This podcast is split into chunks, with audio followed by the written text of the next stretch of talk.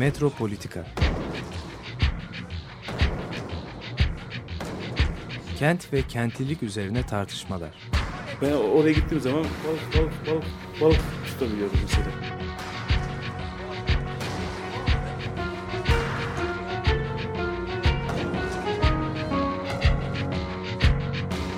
Hazırlayıp sunanlar Ayşin Türkmen, Korhan Gümüş ve Murat Güvenç. Takusuyor ki. Kolay kolay boşaltamadı. Yani elektrikçiler terk etmedi Perşembe Pazarı merkezinde. Merhabalar değerli Açık Radyo dinleyicileri. Ben Korhan Gümüş.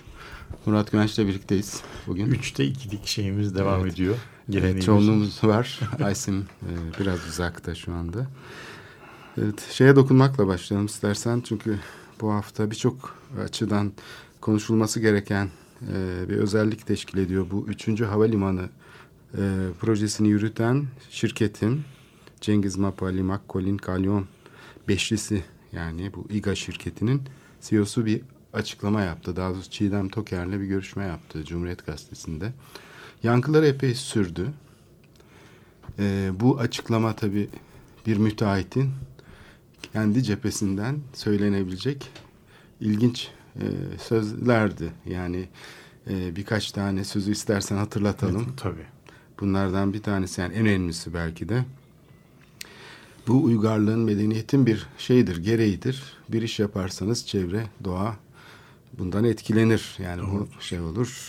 E, ama nasıl etkilenir? Şimdi bunun şeyi e, keyfi olduğu gözüküyor. Yani buradaki koşulun e, bu etkilenme biçiminin ne olduğunu kendisi e, yani proje bu, tanımlamış oluyor. Aslında e, bu laf hani yumurtayı kırmadan omlet yapılmaz gibi bir şey. Evet. Yani bir e, kendi aşikar bir e, hakikati e, evet. söylemek suretiyle bir e, argüman olmuyor. Yani güneş e, güneş doğudan doğar, batıdan batar, evet. rüzgar eser, su akar filan gibi şeyler söylendiği zaman bir şey yap. Evet elbette bir iş yapıldığı zaman, inşaat yapıldığı zaman bu inşaat yerle ilgili bir şey olduğu için havada da uçmayacağına göre mutlaka bir havada uçsa bile doğaya bir e, tesiri olacaktır. Bunu söylemiş oluyor. Yani evet. bu, bu durumda çok fazla bir mesafe almış olmuyoruz. Evet ama içinde yaşadığımız e, dünyada böyle E, aşikar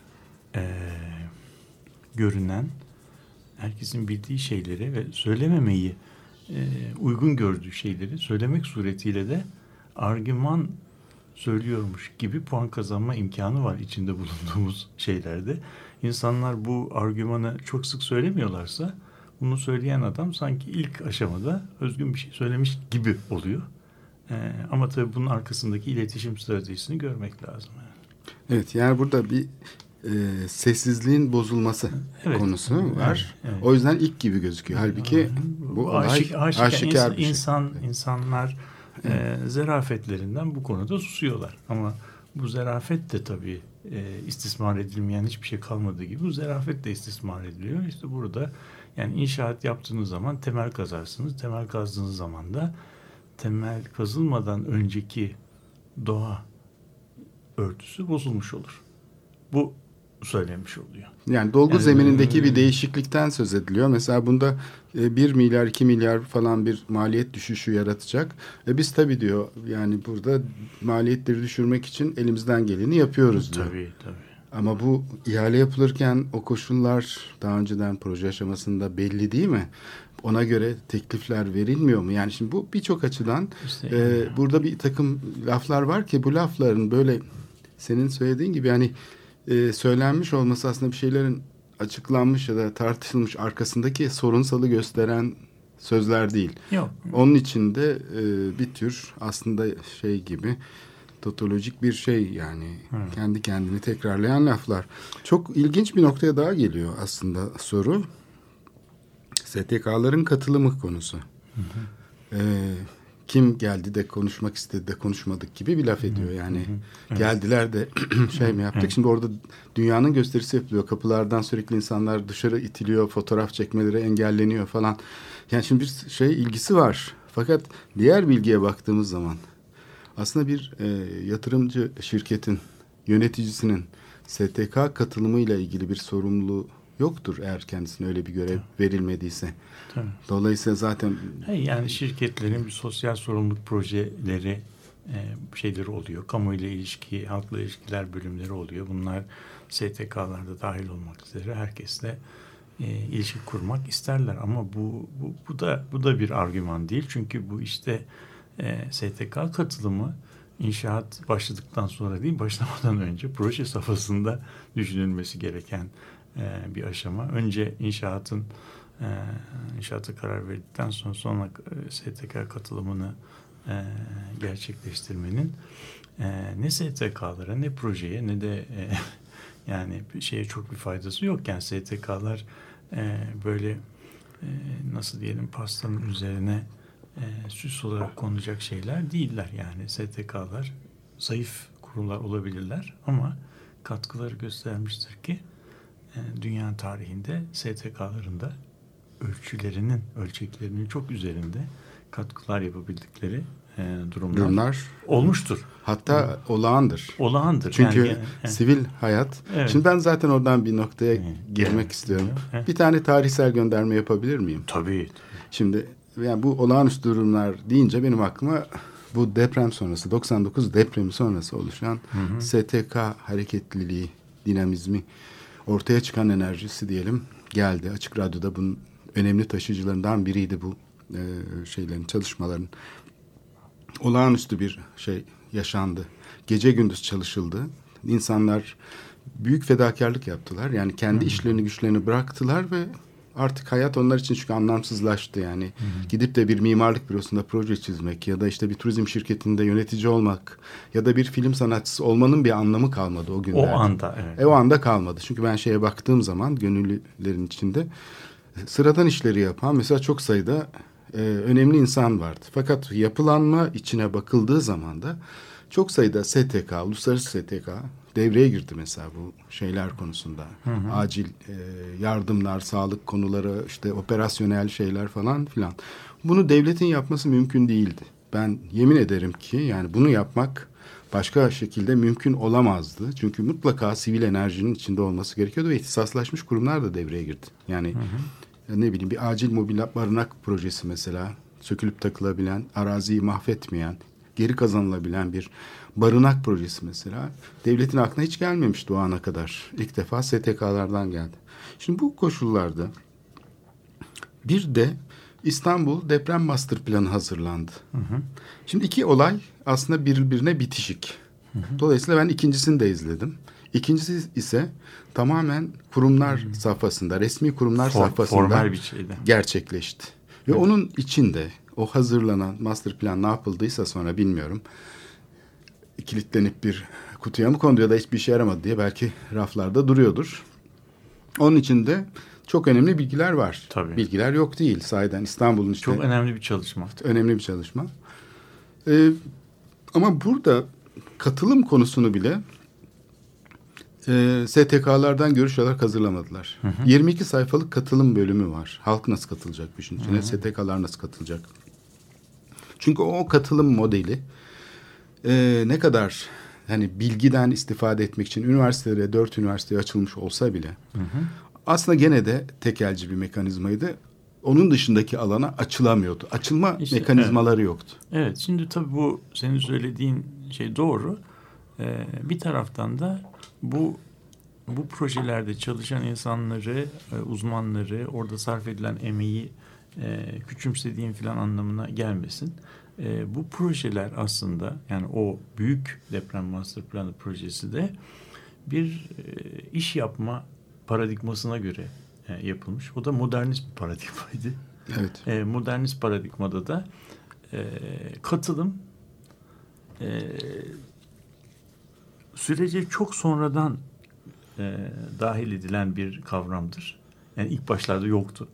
Çünkü ilk başlarda bin dokuz yüz otuzlarda kırklardaki modernist şeyde uzmanın uzmanlığını kamu yararına e, kullanacağı ve kamunun olayı kapsamlı olarak e, değerlendireceği ve e, uzmanın, eksperin verdiği şeyin e, kararında e, kaçınılmaz olarak e, kamu yararına olacağı şeklinde bir varsayım var. Evet, mesela evet. Gezi'nin projesini yapan Henri Prost'un evet. ya acaba başka fikir olur yani, muydu? Öyle şey bir şey yok. yok. Yani or, orada o, orada bilen uzman, bir ihtisas yani eski dille şey. eski dille şey evet. yaparsak o olayın mütehassısı yani evet. uzmanı çağrılıyor. Doktor o, işte o uzman artık dünyadaki en iyi uzman çağrılıyor ki Cumhuriyet döneminde de büyük şehirlerin planlanmasıyla ilgili olan e, kararların öyle herhangi birine bırakılmadığını da görüyoruz. Yani her, gerek Hermann Jansen gerek de e, Henri Prost yani kendi uzmanlıklarını e, kendi ülkelerinde e, Avrupa düzeyinde, uluslararası düzeyde kanıtlamış insanlar. Henri, e, Henri Prost Paris planını kazanmış bir adam. Sonra e, şeyde e, Kuzey Afrika'da pek çok kolonyal dönemde e, Fransa adına e, Fas'ta e, Cezayir'de işler yapmış e, bir adam. Yani bu adam şey yaptı, mütehassıs. Keza Ankara planını yapan e, Hermann Jansen'in de Berlin planının e, müellifleri, müellifi olduğunu biliyoruz yani. O bakımdan yani burada uzman, uzmanlığı, uzmanı çağrılıyor ve uzmanın yaptığına bir şekilde e, saygı duruluyor ki tıpkı bu şeye benziyor. E, bu sanat festivallerinin e, şeyinde hazırlanmasında bir temel küratörün, baş küratörün seçilmesi ve o seçildikten sonra artık onun seçimine itibar edilmesi. Ama ee, seçim e, önemli burada. Tabii tabii seçimin nasıl liyakat olduğunu. Liyakat e, şeyi var. Tabii. Evet yani veya işte böyle futbol takımlarının e, oluşturulmasında bir teknik direktör seçilmesi ve ondan sonra artık o seçim süreci yapıldıktan sonra artık o teknik direktörün seçtiği şeyin e, on birin ancak ya o olmasaydı da bu olsaydı daha iyi olmaz mı diye mızıldanma şeklinde eleştirinin ötesine geçememesi. Yani o adamın en azından çok büyük başarısızlığa uğramadığı sürece e, yani işine pek fazla. Şimdi şehirle ilgili problemlerde bu tek seçicilik, uzmanlık bilmem ne meselesinin e, bu var, modelin çok iyi olmadığı, olamayacağı, uygulanamayacağı altmışlı yıllardan itibaren ortaya çıktı ve katılım kavramı yavaş yavaş bu şeyin içerisine, modernist planlama söyleminin içerisine girdi. İlk aşamalarda bu e, halkın katılımı bilgilendirme aşamasında kalıyordu. Buna tebliğ etme, beyan etme. Bizim planların askıya çıkarılması da bir çeşit. E, halk katılımının en alt düzeyidir. Yani bak duyduk duymadık demeyin biz bunu yapacağız e, demektir. Yani bu katılım. Daha sonra işte E, toplantılar e, yapıp bilgilendirmek, e, söz hakkı verip ama e, şeyi danışma mahiyetinde e, katılımlar var. Ondan sonra aktif katılıma doğru geçildiği zaman bu ünlü bir planlama literatüründe ünlü bir şey vardır, makale vardır, e, katılım basamakları diye. Yani bir hiyerarşik bir şeydir. Yani aktif katılım dediğimiz şey yani söz hakkı verip onların görüşlerinin dikkate alındığı, onlara tadil tadil edici yetki veren e, katılım artık participatory planning yani katılımcı planlama haline geliyor ki bu katılımcı planlama artık o eski yetkiye dayanı yani yetki araççı yetkiye dayalı planlama stilinin çok dışına çıkmış bir planlama. Bu durumda proje halk katılımıyla birlikte hazırlanıyor. Evet. Ve halk katılımı bu bakımdan e, projenin öncelikleri üzerinde de. Evet. E, öncelikleri, tasarımı bu, üzerinde. Bu katılım şeyinin iki boyutu var aslında. Bir tanesi halkın katılımı. Ama bu halkın katılımı dediğimiz şey zaten evet, bir, bir mekanizmaları belli olan bir şey. Diğeri ise aslında e, tıpkı şey gibi, din kurumu gibi aslında siyaset kurumunun ve e, şey kurumunun da bilim kurumunun da sekülerleşmesi meselesini içeriyor katılım meselesi. Hı hı. Yani bu kurumların, kamu kurumlarının, devlet kurumlarının bilginin içeriğini ne ölçüde tanımlayabilirler? Burada bir e, yani şey, sekülerleşme. Nasıl burada kesinlik üreten bütün kurumlar yani bu ihtisaslaşmış kamu işlevleri işte o seksiyonlaşmış kamu zekasını üreten bütün bu modernist e, yapı aslında sekülerleşme problemini kendi içinde taşıyor. Çünkü her kamu yöneticisinin hı hı. kendi tercihleriyle yürüyor iş. Yani hı. işte şöyle, Taksim projesi şöyle olacak yukarıdan tanımlıyor. Öbürü işte bahçe park bahçe müdürü e, parmaklıkları tanımlıyor. Mesela o takılan demir parmaklıkları park ve bahçeler müdürünün kendisi tanımlamış. Tabii. Şimdi böyle bir sekülerleşme problemi var. Yani bu bilgiler aslında devlet kurumunun kamu mekanizmaları içinde üretilmiş olsa dahi hı hı. ama katılıma açılmazsa kamusal nitelik taşımıyor. İstanbul'un planları da öyle. İşte, Eğer işte, açılmazsa evet. farklı görüşlere kritik bir şekilde ele alınmazsa ve sivil alandaki katılım yani bilgi üretimine katılım sağlanmazsa her ne kadar bilgi sahibi edin insanları o bilgi bir kere tek taraflı oluyor. İşte tabii bu senin söylediğin e, bir şeyin kararın meşrulaş yasal olması ve meşru olması arasındaki e, ince ayrımdan geliyor. Yani şeye bakarsanız yasal çerçeve e, itibariyle bakılırsa işte bu senin söylediğin e, mevkileri elinde tutan e, insanların görev tanımlarına bakılırsa e, park bahçe müdürü E, parmaklık tanımlar diye bir e, madde yoktur. Ama o görev tanımı esnek bir şekilde e, yorumlanırsa bu e, yetkinin bu şekilde kullanımına izin verecek bir şey, yetki. Hani her işten sorumludur bilmem nedir, gözetir mözetir gibi bir şey üzerinden bu tür yetkiler e, şey yapılabilir. Bu, bu yetki olarak yani yasal olarak bu yetkinin olmuş olması bu kullanılan yetkinin e, İşte günümüz koşullarında meşru e, olduğu, olmadığı anlamına e, gelmez. Bu dünyanın bütün ülkelerinde bu yasal olanla meşru olan e, müzakere içinde her zaman yeniden tanımlanmak zorunda olan e, şeylerdir. Yani araççı bir hukuk yorumuna dayalı bir e, kent e, yönetimi e, yasal olur. Evet, bin dokuz yüz otuzların planlama metodolojisiyle bir e, ihtisas sahibi kişinin gelip de şehre dair fikirlerini e, yöneticilere, siyasetçilere sunmasında şöyle bir e, şey var, e, yapı var. Aslında eklemlediği alan, şehir e, kendi ağ sistemi içinde örgütlenmiş bir şehir var karşısında. Onun üzerine işte yolları açalım, şuraları yani bir mühendisin boru döşemesi gibi. Oysa ki bugünkü şehir kavramı siyasallaşma düzeyi itibarıyla çok farklı kamu yararlarının temsil edildiği ve birbiriyle karşılaştığı bir karşılaşma alanı burası. Yani burası artık e, bir e, otomobil tasarımı gibi ya da bir bina tasarımında olduğu gibi işte e, borular şuradan geçecek, bunlar böyle olacak diyerek karar verebilecek düzeydeki bir müdahaleleri değil. Siyasal evet. düzeydeki farklı kamu yararı kavramlarının temsil edildiği bir alanda siyasi otoritenin buradaki sorumluluğu kamusal niteliği üretmek olmalı. Kamusal evet. niteliğin yani kamusal içeriğe karar vermek değil, o niteliği üretecek mekanizmaları, evet. alanı, kamusal alanı açmak tabii ki. Yani bugünkü siyasetten anlaşılan şey bu evet. makineyi ama şimdi bu söylemiş olduğun makine ise yani Hı-hı. buna bir makine diyelim aslında. Hı-hı. Bu makine askeri bir makine. Askeri sistemde böyle çalışır. şeyler, karar evet, süreçleri sadece, tepeye gider. Sadece mühendislik boyutlarıyla evet. düşünülen bir şey. Şimdi tabii o dönemin modernist e, şehir planlama e, modelinin hangi koşullar içerisinde e, şekillendiğini ve o nasıl bir araç üzerine, nasıl bir olguya uygulandığına da bakmak lazım. Yani modernist e, planlama anlayışı aslında Ee, mesela günümüz teknolojisinin hemen hemen hiç olmadığı, sosyal medyanın hiç olmadığı, e, şeyin, mekanın hiyerarşik bir kademelenme içerisinde örgütlenmesinin şart olduğu. Yani köy, kasaba, işte bilmem büyük şehir, nahiye, ondan sonra kent, daha büyük kent filan gibi yani hiyerarşik bir yapının olduğu.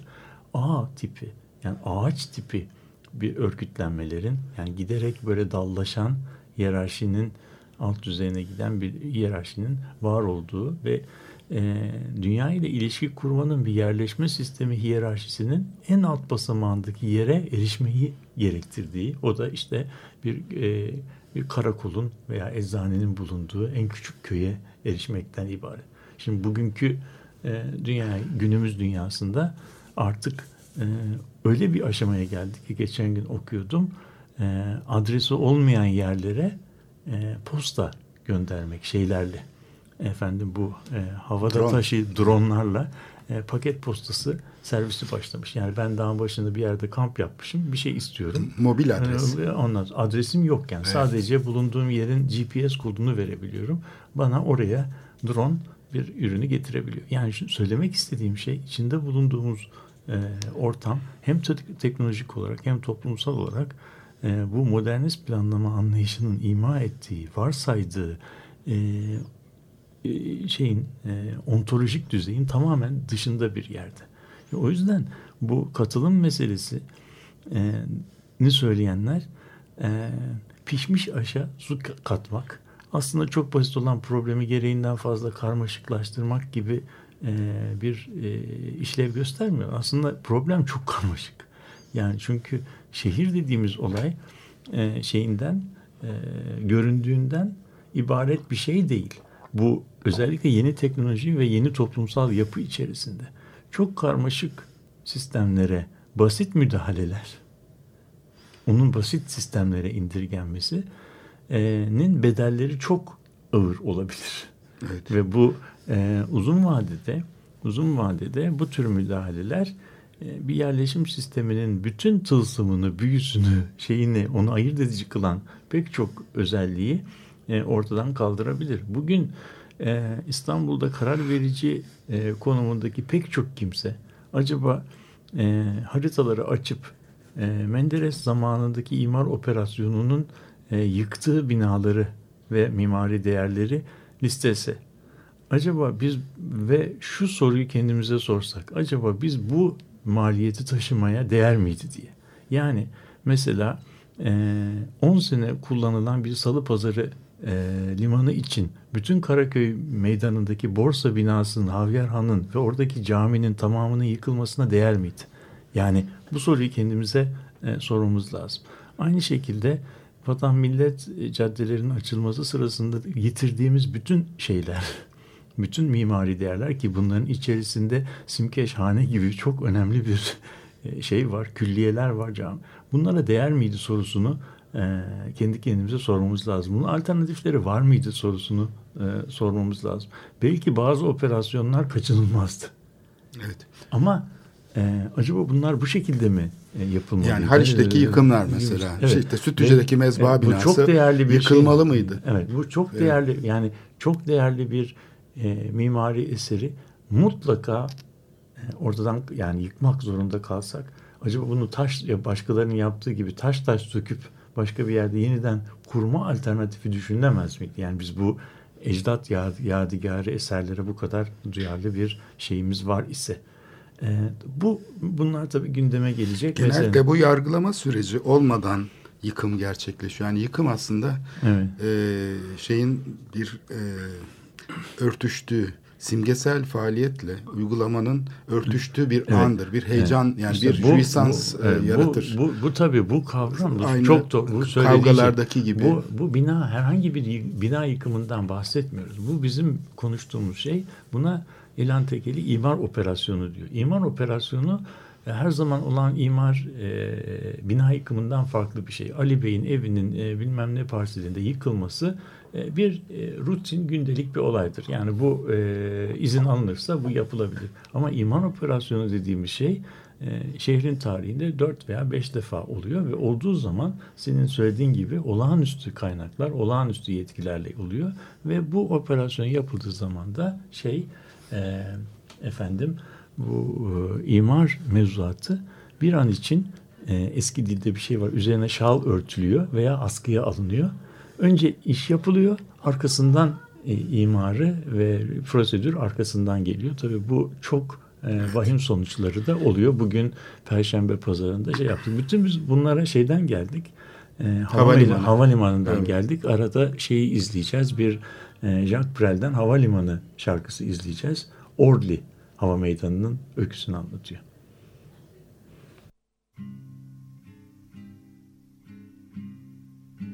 Ils sont plus de deux mille et je ne vois que deux. La pluie les a soudés, semble-t-il, l'un à l'autre. Ils sont plus de deux mille et je ne vois que deux. Et je les sais qui parlent. Il doit lui dire je t'aime, elle doit lui dire je t'aime. Je crois qu'ils sont en train de ne rien se promettre.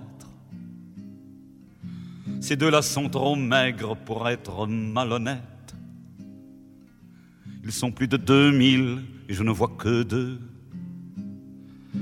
Et brusquement ils pleurent, ils pleurent à gros bouillons, tout entourés qu'ils sont d'adipeux en sueur et de bouffeurs d'espoir qui les montent hors du nez. Mais ces deux déchirés, superbes de chagrin, abandonnent aux chiens l'exploit de les juger. La vie ne fait pas de cadeaux. Et nom de Dieu, c'est triste Orly le dimanche, avec ou sans béco. Et maintenant ils pleurent, je veux dire tous les deux. Tout à l'heure c'était lui lorsque je disais il. Tout encastrés qu'ils sont, ils n'entendent plus rien que les sanglots de l'autre. Et puis, et puis infiniment, comme deux corps qui prient, infiniment lentement, ces deux corps se séparent. Et en se séparant, ces deux corps se déchirent. Et je vous jure qu'ils crient. Et puis ils se reprennent, redeviennent un seul, redeviennent le feu, et puis se redéchirent, se tiennent par les yeux. Et puis en reculant, comme la mer se retire, ils consomment l'adieu, ils bavent quelques mots, agitent une vague main. Et brusquement il fuit, fuit sans se retourner. Et puis il disparaît, bouffé par l'escalier. La vie ne fait pas de cadeaux. Et nom de Dieu, c'est triste Orly le dimanche, avec ou sans béco. Et puis il disparaît, bouffé par l'escalier. Et elle, elle reste là, cœur en croix, bouche ouverte, sans un cri, sans un mot. Elle connaît sa mort, elle vient de la croiser. Voilà qu'elle se retourne, et se retourne encore. Ses bras vont jusqu'à terre, ça y est, elle a mille ans. La porte est refermée, la voilà sans lumière. Elle tourne sur elle-même, et déjà elle sait qu'elle tournera toujours. Elle a perdu des hommes, mais là, elle perd l'amour. L'amour le lui a dit, revoilà l'inutile. Elle vivra de projets qui ne feront qu'attendre. La revoilà fragile, avant que d'être à vendre. Je suis là, je la suis, je n'ose rien pour elle, que la foule grignote comme un quelconque fruit.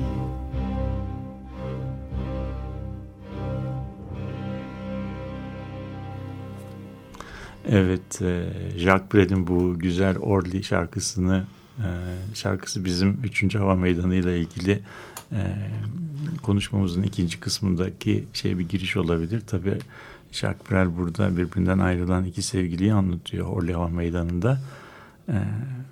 Şeyde de, o Hava Meydanı'nda o tarihte bir şeyi var. Anonsu, bir ses sistemi var. Orada da Gilbert Becon'un şarkıları çalışıyormuş, çalıyormuş. Gilbert Becon'un şarkıları çalsa da çağırmasa da bu hava meydanı ne kadar hüzünlü bir yer e, sözcüğünü, sözcüğünü söylüyor. Şimdi tabii e, Brel yok. Brel'in bahsettiği hava meydanı da yok.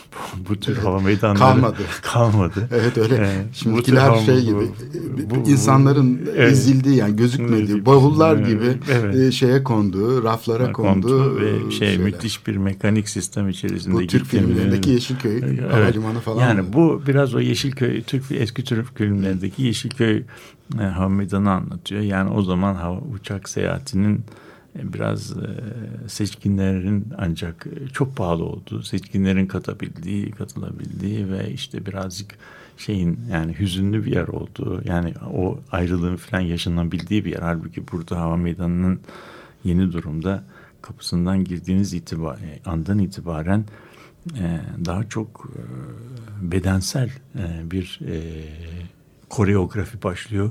Soyunun ceketleri çıkarın, pabuçları çıkarın, işte krem, kremleri e, aktarın filan. Yani burada artık duygu filan e, kalmıyor zaten. Bant sisteminde giden e, mezbahadaki canlılar gibi daha henüz. Yani, ikiye ayrılıyor e, şeyler, e, böyle şahsi eşyalar, evet, e, kabine alınabilecek insanlar ve de e, bu kapı sistemin içerisinde canlı varlıklar olarak, yani bedensel olarak içe ayrılıyoruz.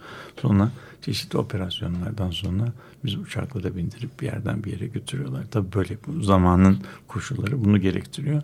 Ama bu şarkı biraz başka bir dönemin e, hava meydanlarını anlatıyordu. Tabii e, şey e, üçüncü hava meydanımızda bu şeyin, bu yeni e, hava meydanı, hava ulaşım türünün en e, nasıl diyelim, dünya çapında en çarpıcı örneklerinden bir tanesi olacak. Burada işte herhalde bantlar, şeyler. Peki e, konuşmadığımızı konuşalım mı şimdi? İşte şimdi, bu, şimdi bu havalimanı mı bu, yoksa bir e, başka bir şey mi? Yani bu proje havalimanı projesi mi, yoksa başka bir şeyin projesi mi? İşte şehir şehir ölçeğinde şehir e, şehir e, yeni şehircilik alanında artık e, nesneler, insanlar, e, uygulamalar, projeler artık Ee, hiçbir şekilde kendi başlarına ele alınamıyorlar. Her proje bir bambaşka, içinde bulunduğu bütünün içerisinde başka, evet, anlamlar kazanıyor. Yani Bunun... şimdi bu proje hava yolu için mi yapılıyor? Yoksa bir emlak operasyonu mudur? Yoksa her ikisi birden midir? Yoksa bir e, yani bir yeni şehir kurma projesi midir? Bunların hepsinin e, yani çok anlamlı, çok katmanlı bir e, anlam dünyasının içine girmiş oluyoruz bu projeyle. Arada işte bunu söylemek lazım. Bu, yani Yusuf Akçayoğlu bu güzel açıklamayı yaptığı zaman aslında kendi kimliğiyle... Biraz o açıklamayı da anlat yani. E, evet, yani işte orada o açıklamada aslında bir yatırımcının mantığıyla şeyi anlatıyor, şehri anlatıyor. İşte doğa bundan tabii zarar görecek. E, katılım dediğinizde biz mi yapmadık? Ondan sonra işte bizden istenen kreditörlerin koşullarını yerine getirmek için zaten onlar yeteri kadar bizi denetliyorlar. Başka denetime ihtiyacımız yok. E, zaten milli bankalardan finansman sağlayacağız. O bir garanti oluşturuyor. Zaten sonunda da herkes kar edecek. Hiç merak etmeyin, bu iş zararı olmayacağı için hı hı. kredi vermeye devam edebilirsiniz. Hatta yarışabilirsiniz manasında laflar söylüyor. Şimdi bu. bunlar çok bildik şeyler. Benim bu demin senin getirdiğin nokta, yani havalimanı havalimanı mıdır sadece? Hı hı. Ve bunun şey açısından, kentselleştirilmesi açısından baktığımızda şimdi bireylerin kendi edinmiş oldukları konumlarla mekanda gördüklerimiz aslında birbiriyle ayna gibi bakışımlı. Yani bizim mesleki kimliklerimizle yatırımcılar, mimarlar, işte şeyler, mühendisler, siyasetçiler, mekanın örgütlenişinde de benzer böyle bir şey var. Ama ne mekan o şekilde örgütleniyor, ne de toplum aslında o şekilde örgütleniyor. Yani biz bir aslında bir hayali bir şey yaratıp, bir mekan yaratıp o mekanın içinde yaşadığımızı varsayıyoruz. Ama onun sınırları her zaman başka bir şeyin, hayatın başka şeyleriyle karşılaşıyor ve çatışıyor zaman zaman. İşte güvenlikçi bir şekilde baktığımız zaman dünyaya, işte Kürt meselesini başka türlü algılıyoruz. Hı hı. İşte zabıta olarak şeye baktığımızda seyyar satıcıyı başka şekilde algılıyoruz. Yani hep böyle kendi kişiliğimizle, yani mekanda değil problem. Aslında bu sermaye, buradaki sembolik sermaye bizatihi bizim makina dediğimiz, kendimiz, yani kendimiz bu makinenin içindeyiz. Tabii şimdi burada bu senin söylediğin çok doğru da e, bunu bunu söylemek, algılamak e, kolay, fakat gereğini yerine getirmek çok zor. on dokuzuncu yüzyılda biliyorsun o ünlü sakallı e, filozof demiş ki e, şöyle güzel bir lafı var. Diyor ki eğer e, olaylar göründüklerinden ibaret olsaydı, görüntülerinden ibaret olsaydı bilimlere, bilim dediğimiz şeye hiç gerek kalmazdı. Yani bilim, olayın göründüğünden daha farklı bir şey olduğunu kabul etmemiz veya olabileceği duygusuna varsaydığımız noktadan sonra başlıyor. Niye bakalım? Yani en basit örnekte e, dünyanın e, dönüp dönmediği problemi üzerinde bakalım. Yani dünya merkezli bir e, evren tahayyülünden bir güneş merkezli, heliosantrik, güneşin merkezde olduğu bir şeye baktığımızda görüntüyle ne kadar e, ilişkili. Ben burada duruyorum. Doğudan güneş doğuyor, yükseliyor, batıdan batıyor. Ben olduğum yerde duruyorum ve de gözlediğim şey onun dolaştığı. Yani o oradan kalkıyor, öbür tarafa gidiyor. Bu, bu işte yani e, bundan e, altı yüz sene öncesine kadar herkes bunun böyle olduğu konusunda e, iyi kötü hemfikir. Yani biz burada duruyoruz, o dolaşıyor. Yani güneş dolaşıyor. Ne, ne göster, ne oldu? Yani bilim bize ne gösterdi? Hayır, onun durduğunu, bizim dolaştığımızı. Şimdi aradan aradan gelen e, yani bütün yani bizim bütün şeyimiz, bütün e, bilim tarihi aslında olayların göründüğünden ibaret olmadığını, başka bir şey. Freud bize neyi öğretti? Bebeklerin göründükleri kadar masum olmadıklarını öğretti. Yine o sakallı bize ne öğretti?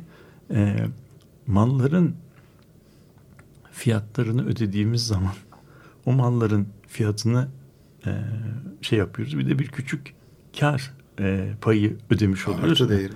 Bunun, bu kavramın, mallar için geçerli olan bu kavramın insanın ücreti üzerine uygulandığı zaman e, o kadar geçerli olmadığını söylüyor. O sakallının bir söylediği şeylerden bir tanesi diyor ki e, ücret, yani emeğin ücretinden, emeğin fiyatından bahsetmek sarı logaritmadan bahsetmek kadar anlamlı bir şeydir diyor. Yani logaritma ile sarı kavramı ne kadar yan yana gelirse fiyatla e, emek kavramı da o kadar yan yana e, gelebilecek şeyler. Demek ölçülebilir ki o, bir şey değil çünkü. Yani şey, şimdi burada evet, evet. burada görüntünün e, görüntünün ibaresi ötesinde geçmemiz gerektiğini görüyoruz. Bütün bilim tarihi o görünenin ardındaki e, mekanizmaların keşfiyle ilgili. Demin verdiğim örnek öyle. Biz duruyoruz, o dolaşıyor. Hayır, görüyoruz ki hayır, biz dolaşıyoruz, o duruyor. Evet. Şimdi de görüyoruz ki o da dolaşıyor. Onun da tam durduğu yerde durmadığını da biliyoruz. Yani bunun kendi içinde evrilen sistemler olduğunu. Şimdi e, bu bunu tabii e, hakkında konuştuğumuz şeyin ne kadar zor olduğunu e, görmek için göz, çok aşikar gözüken E, olayların aslında öyle olmadıklarının teslim edilmesi müthiş bir entelektüel çaba gerektiriyor ve müthiş reaksiyonlara sebep oluyor ki bu, e, bu evrenin e, yani dünyanın döndüğünün nasıl bir e, şey düşünce dünyasında devrimlere yol açtığını da biliyoruz. Bunun şimdi şehir düzleminde yaşadığımız hikaye bunun e, yansımaları. Yani benim de söylemek istedim yani bu bilim ve E, siyasetin sekülerleşmesinden kastettiğim de tam bu. Yani onun e, yaratmış olduğu, elde etmiş olduğu görüntüyü e, sabitlememek, onun sürekli açık uçlu olması. Çünkü o sabitlenme fikri her zaman ister muhalefette olsun, iktidarda olsun hiç fark etmiyor. Her seferinde aslında bütün bu dünyayı kavrama şeyimizi kapalı uçlu bir sürece dönüştürüyor. Doğrular evet. ve yanlışlar. Evet, evet. Şimdi bunu mesela bu şimdi demin söz ettiğin bu İstanbul'un kıyıları ile ilgili dönüşüm meselesi. Geçen hafta bu Yassıada ile ilgili gelişmeler e, ortaya döküldü. Bir heyet adayı ziyarete gitti. Meclis üyeleri C H P'li, H D P'li ve e, bir takım e, uzmanlar, arkeologlar adaya gidip tespitlerde bulundular. Müteahhit engellemeye çalıştı ama başaramadı. Orada işte fotoğraflar çektiler. Daha önce o bölgede yani adada tespitler yapmış bir şey envanteri çıkarmış olan e, arkeolog Erendiz Erbayoğlu e, bir açıklama yaptı. Ve o Bizans mahzenleri vardı. Orta çağdan kalma e, yukarıda mahzenler vardı. Onun giriş kısmı hariç arka tarafını kazımış dozerler. E, gene Menderes'in yargılandığı e, salon, spor salonu ki yani e, çok önemli bir kültür mirası. Yok edilmiş, kazılmış, dinamitler atılıyor ve şey taş kırılmaya çalışılıyor. Ondan sonra işte Menderes'in dört yüz altmış dört gün hapis tutulduğu, mahpus tutulduğu odanın bulunduğu bina yıkılmış. Korkunç şeyler olmuş. Şimdi burada tabii müteahhitin umurunda bile değil. Yani o projeyi yapan da kim acaba? Çok merak ediyorum. Aynen, birisi. Ha, birisi. Şimdi burada projenin zaten bu tip anonim olması. Yani muhtemelen gene bir siyasetçi falan. Neyse o, o bilmiyoruz. O, ama burada işte sorun da tam şurada.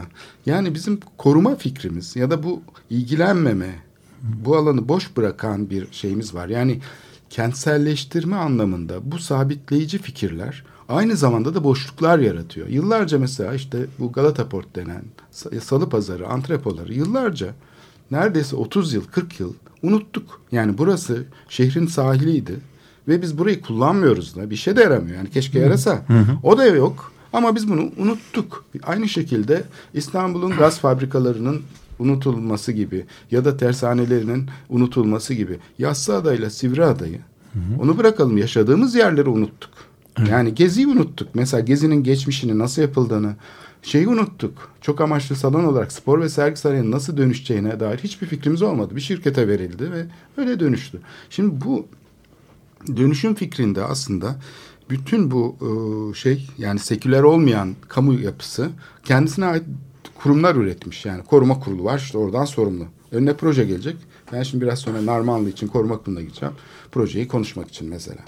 Şimdi bunlar hep böyle insanların önüne geldiği an konuşulan, adeta seçici bir şeyle, hani Foucault'un panoptikonu gibi, yani seni ancak gördüğü zaman düşünen bir mekanizma.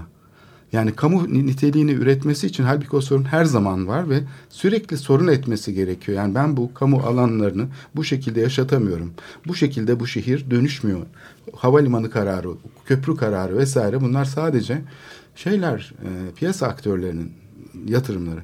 Dolayısıyla e, buradaki sorunu gözlemlemek e, yerine sadece temas ettiği anda son derece seçici, keyfinde olan, adeta böyle tatil yapan bir kamu ile karşı karşıyayız. Evet. Tatil yapan derken bunu abartmıyorum. Koruma kurulundan randevu almak için mesela aylarca bekliyorsun işte şey olsun diye. Çünkü hani yok şuradalar, yok memlekete gittiler, yok raportörümüz bugün izinli, yarın işte şu oldu falan. Her gün böyle kamu dediğimiz şey adeta böyle hani kendisini öyle bir korumaya almış ki bizim için uğraşması bile gerekmiyor. Hı, yani tabii. Ne iş yaptığını unutmuş bir mekanizma. Tabii, çünkü bak bu bu işlerde demin sana verdiğin, bütün, senin kamuyla ilgili verdiğin bütün örnekler, bütün kentle ilgili verdiğin bütün örneklerde biz e, kullandığımız temsil modellerinin e, statik olmasından e, kaynaklanan bir şekilde kamuyu, belediyeyi, kor, koruma kurulunu, e, işte meydanları e, şeyleştiriyoruz. Bunun adına reifikasyon deniyor.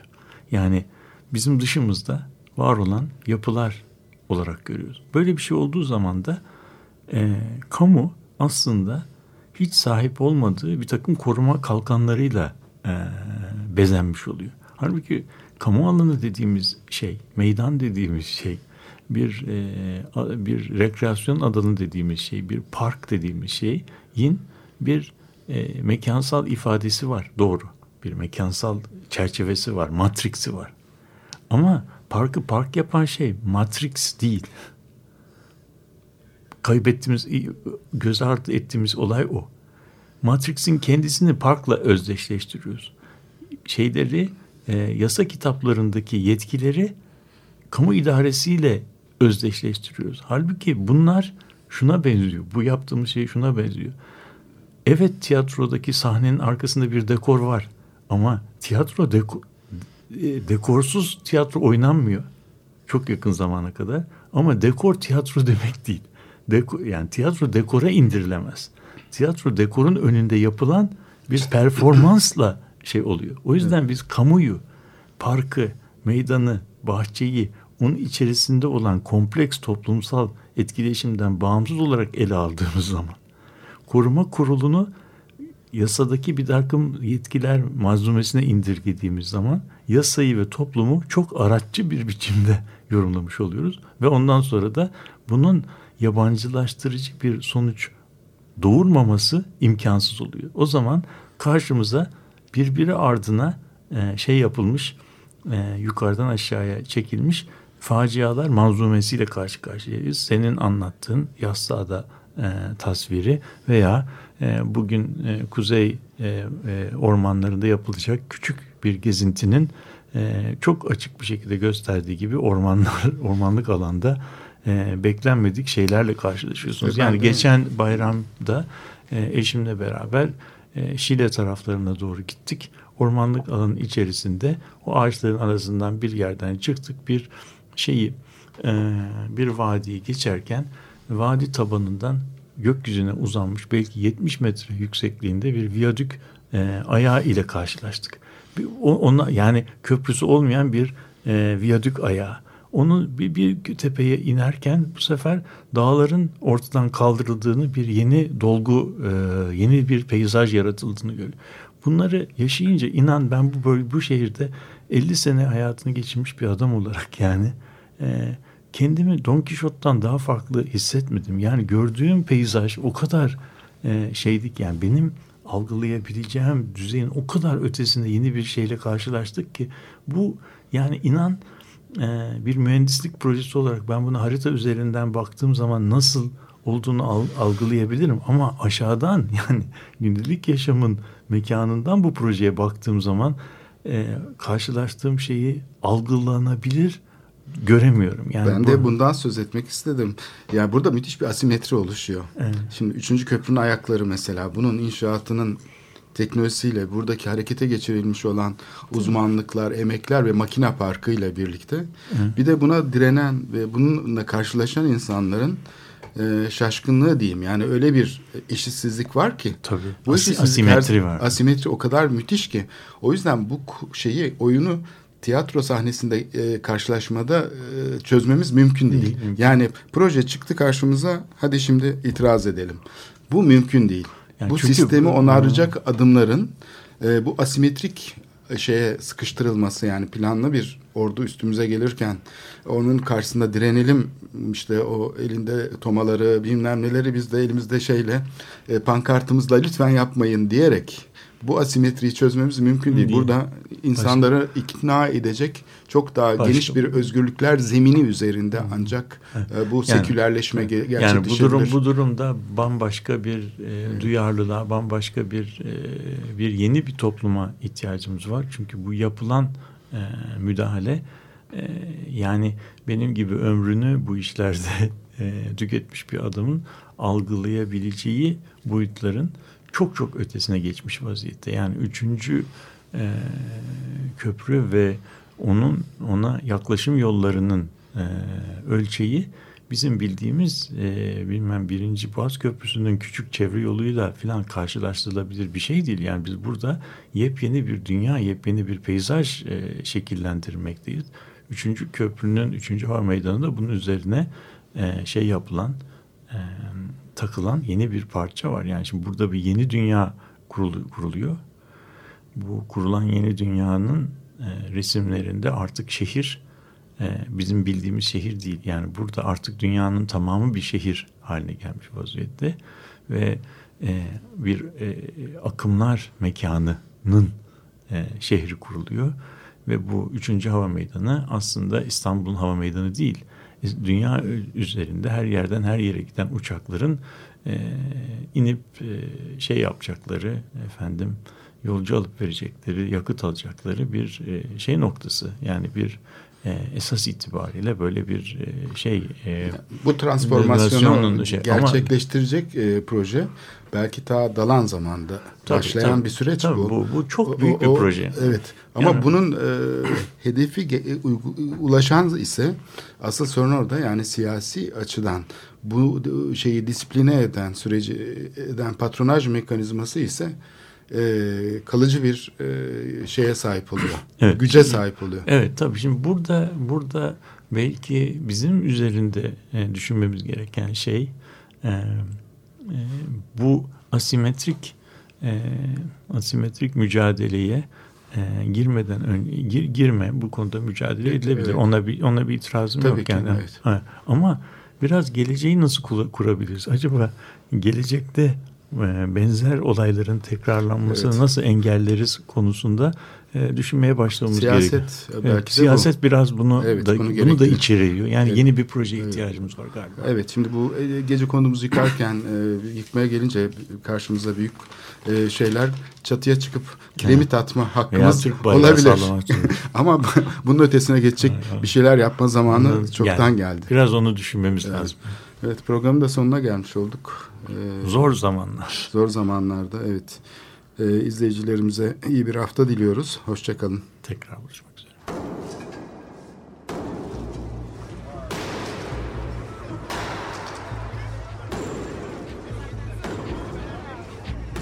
Metropolitika. Kent ve kentlilik üzerine tartışmalar. Ben oraya gittiğim zaman balık balık balık balık tutabiliyordum mesela.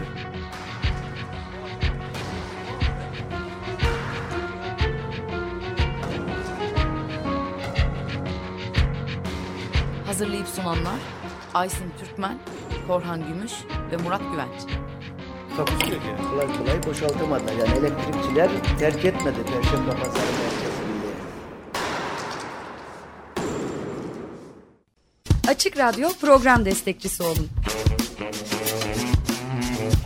Bir veya daha fazla programa destek olmak için iki yüz on iki alan koduyla üç yüz kırk üç kırk bir kırk bir.